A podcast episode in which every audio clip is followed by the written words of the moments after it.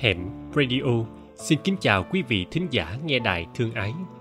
Sau đây, xin kính mời quý vị thính giả cùng lắng nghe tùy bút Lục Bình, tác giả Nguyễn Ngọc Tư, được phát trên kênh YouTube Hẻm Radio. Lục Bình Quán đẹp, tên quán đẹp, ngó ra dòng sông đẹp.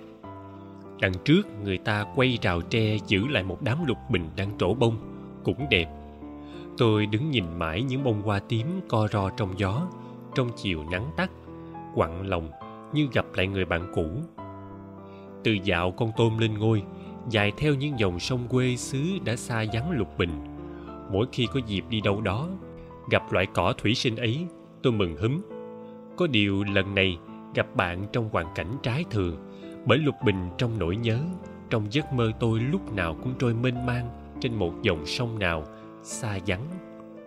Lục bình mà bị cầm tù thì còn gì là lục bình nữa. Con người ta có tật kỳ cục, chuộng cái đẹp nhưng không biết cách nuôi dưỡng cái đẹp, hay tại tham lam nên cái gì cũng dơ vào mình.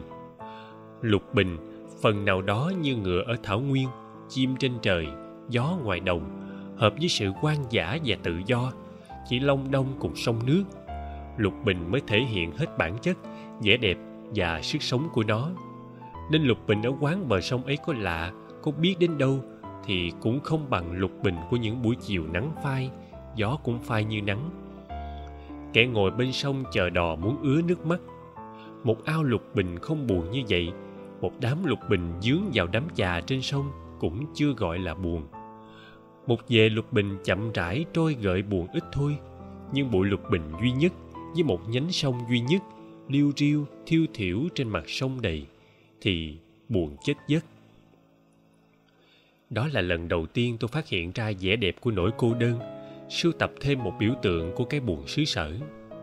Cùng với khói đốt đồng phơ phất dưới hoàng hôn, cùng với tiếng bìm bịp thâm thẳm theo con nước, bầy đom đóm leo lét trên rặng bần, một vẻ buồn rất lạ, đầm sâu nhưng không giam hãm con người, không tù động, không cùng quẩn cái buồn trải dài, thông thống, mênh mông, cởi mở.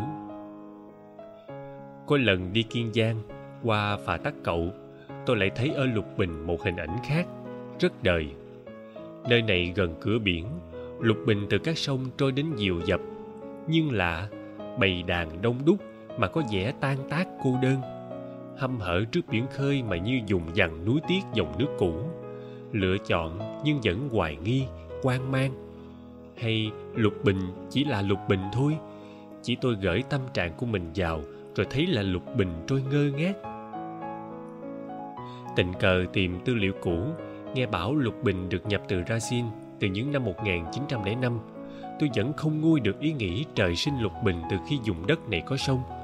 Lục bình làm sông trở nên dịu dàng, sâu sắc. Dù vậy, nhiều người trong đó có anh bạn tôi chê lục bình dở ồm, tiêu cực cam chịu sống đời lính đinh vô định, không phương hướng. Anh bạn có tật mắc cười là hay gán lý tưởng, tính chiến đấu cho bất cứ gì, bất cứ ai. Lục bình cũng không ngoại lệ. Buồn miệng, tôi cãi chơi. Lục bình đang sống theo lẽ tự nhiên, tụi mình dấn thân vào đời, bươn tới những đích nào đó cũng theo lẽ tự nhiên của con người. Nói đến đó bỗng cồn cào nỗi hoài nghi, người ta sống với tham vọng chồng chất ngút ngất là thuận theo lẽ trời ư? Và chiều nay, trong cái quán lạ bên dòng sông xa lạ, tôi hơi đắng đót bởi ý nghĩ, con người ta còn tự cầm tù mình bằng những ảo vọng ngông cuồng được, thì xá gì đám lục bình hèn mọn này, xá chi con chim trong lòng kia? Thôi, trở vô bàn ăn sướng hơn. Mình cũng bị nhốt như đám lục bình đó, mắc gì tiếc thương cho chúng?